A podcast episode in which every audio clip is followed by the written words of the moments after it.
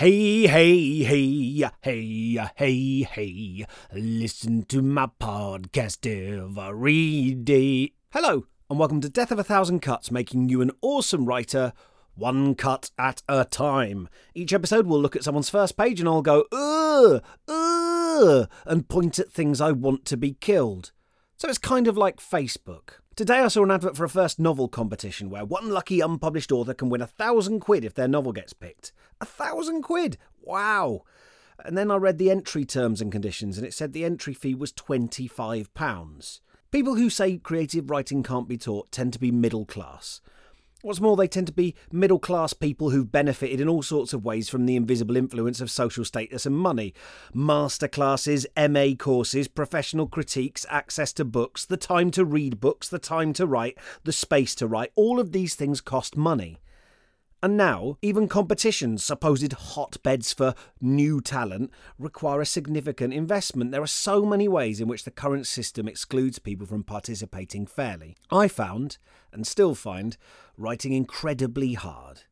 I've only just scraped through intact, and I have had all the above advantages and support.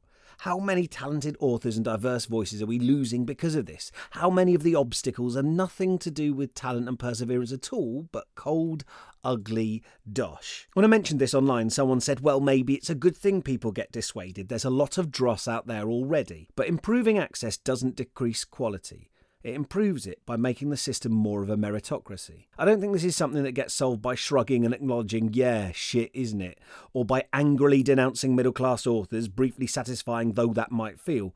Too many of us mistake shitty public tantrums for protest and mean spirited sniping for meaningful social change. So I'm going to think about it, but it would be good to come up with some positive contributions we could all make that help level the playing field and help connect us, the readers, with all those voices we've been denied. Right, that's my pandering lefty spiel out the way. On to today's extract. If you want to read it, it's on my website, timclarepoet.co.uk, in the show notes. It's untitled and it's by a person going by the name of Dan.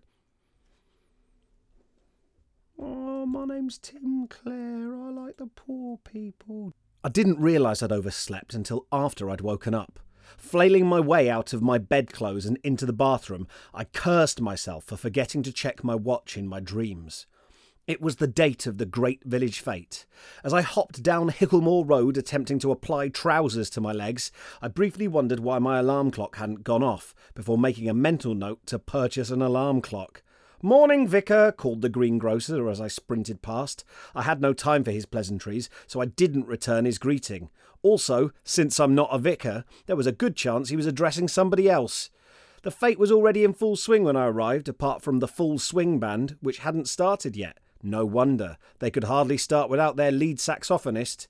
Come on, Dennis, shouted the band leader, Gordon. Where's your sax? I clasped my hands to my head in exasperation, a manoeuvre I was able to accomplish injury free thanks to the absence of my Buescher 400 saxophone case. That's okay, said flaxen haired Melissa. He can play mine. I'll play clarinet instead. She handed me her alto as I sat down next to the flaxen haired and now sax impaired Melissa. Good, said Gordon, glaring at me before turning to the rest of the band.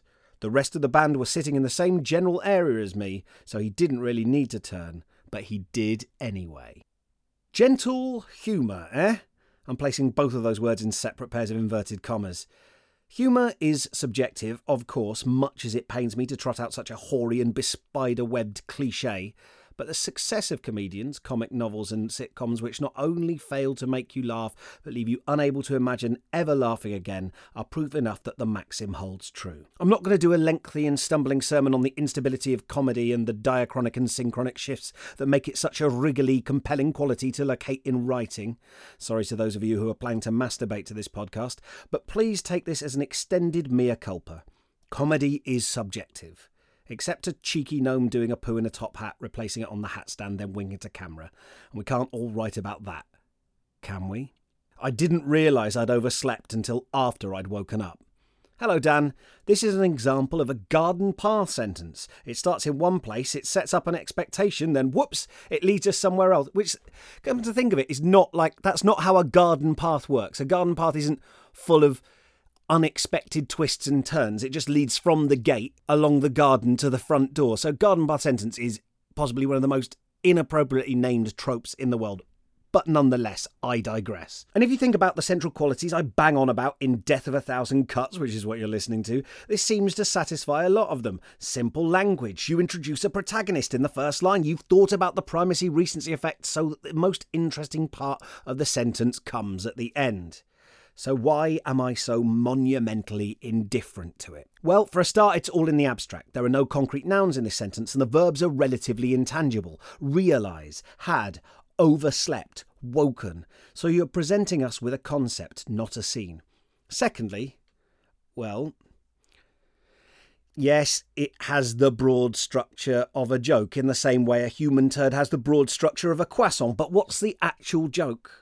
That he's stating the obvious. I don't mean to sound uncharitable. Almost any joke feels similarly brittle when you joylessly demand, What's so funny about this? What is funny about someone taking a rugby ball to the ghoulies, or a snob getting socially disgraced, or a pun?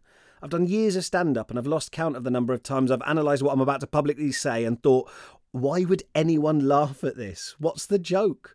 In a horrible cold sweat. And then sometimes they do, sometimes they don't. Sometimes it's an intonation thing. Weird laughs bloom in the wasteland between jokes. Laughs? Laughs isn't a word weird loves. I'm, I come here to the loves shack to get some loves out of you. All I can say is this feels like a swing and miss. A palpable attempt at a joke with no punch or content is like saying, I only realised the soup was hot when I burnt my mouth with it. I mean, yeah, I guess so fucking what?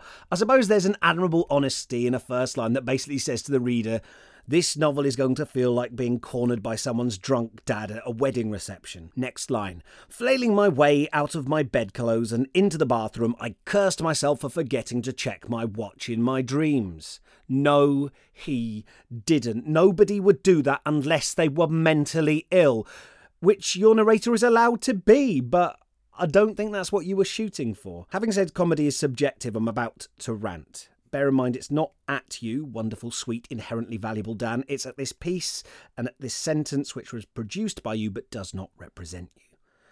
Comedy is truth. Don't doodle all over mundane actions in an attempt to jazz them up. Especially don't lie. Good comedy has stakes. If we just have an idiot wittering at us, there's nothing to engage with. I don't believe him or in him, and so it's not funny. It was the date of the Great Village Fete.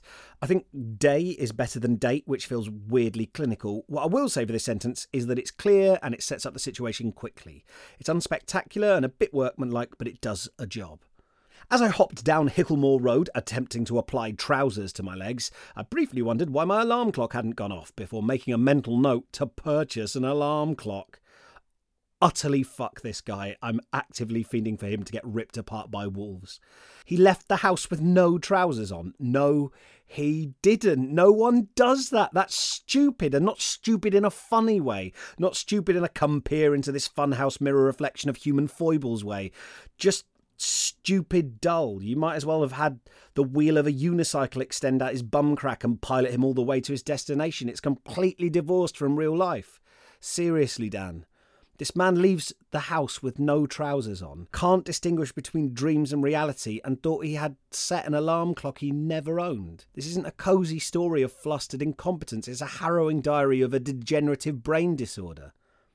Morning, Vicar, called the greengrocer as I sprinted past. I had no time for his pleasantries, so I didn't return his greeting. Also, since I'm not a vicar, there was a good chance he was addressing somebody else. This is a garden path sentence mixed with a pull back and reveal. We're set up to expect one thing. Oh, our expectation was misplaced. He fooled us. How droll. Now, please excuse me while I teaspoon out my eyes. Actually, this is my favourite joke in the whole piece. I suppose you do successfully wrong foot us, but my main issue is with one word. So. I had no time for his pleasantries, so I didn't return his greeting. No, he didn't return the greeting because he knew the greengrocer wasn't talking to him. That so is a lie.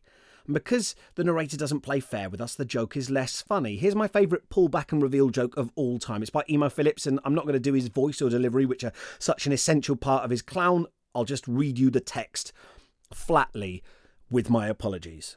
The weirdest thing happened. I'm walking down the street and I say to myself, my gosh, that's Jimmy Peterson. I haven't seen him since third grade. So I, I slapped him on the back and said, How's it going, you old moron, you drunken reprobate? And he falls down and starts screaming, Wah, mummy, mummy. And I realised, wait a second. If that's Jimmy Peterson, he would have grown up too.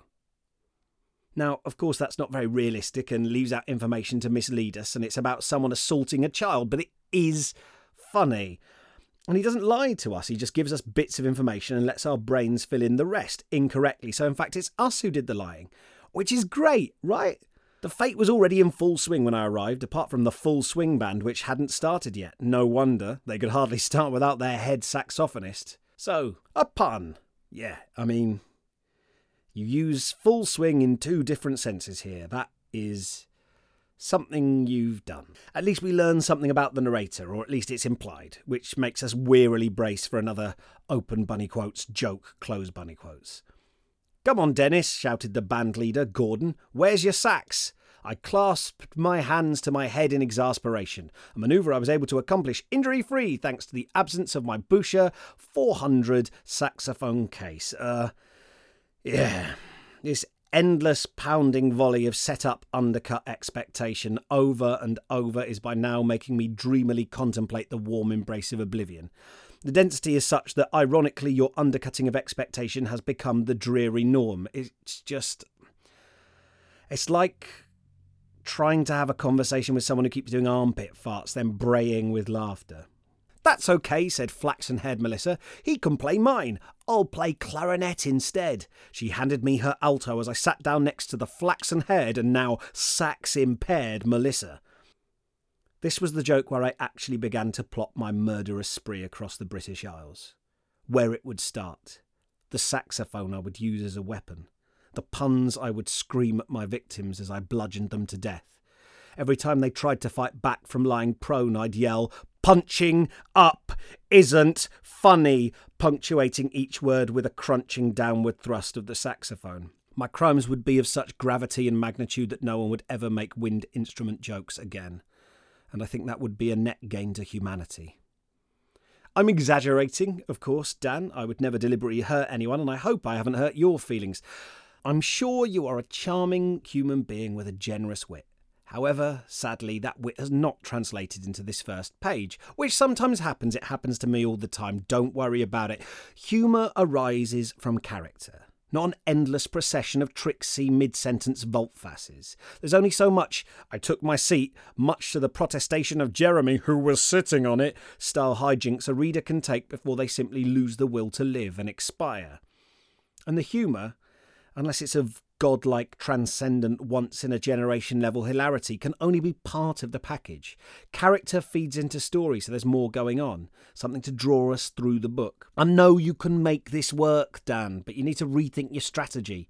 Maybe buy or borrow from the library five or six great comic novels from a variety of authors and a variety of eras. See how they did it, what works for you, and what drags. I, I really recommend, although she's not purely a comic no- novelist, I, am a big fan of Nancy Mitford.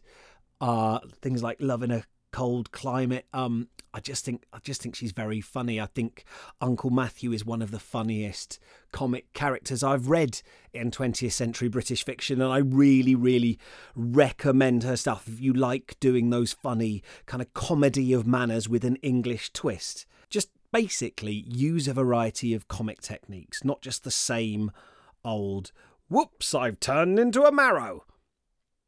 And that's it for this episode. If you'd like to submit, please check out the link in the show notes to our submission guide. You can also send me questions, comments, and criticism via the contact me link on the right of my website, timclarepoet.co.uk. I hope, if you're enjoying this, you're sharing it so that others may suckle at the gristly teat of my putative wisdom and ingest some of the sweet, sweet milk of robust compositional principles. If you're not sharing it, are you okay with that? Can you live with that? Does that seem fair to you? Follow your heart. Until next time, you're a good person, be kind to other people.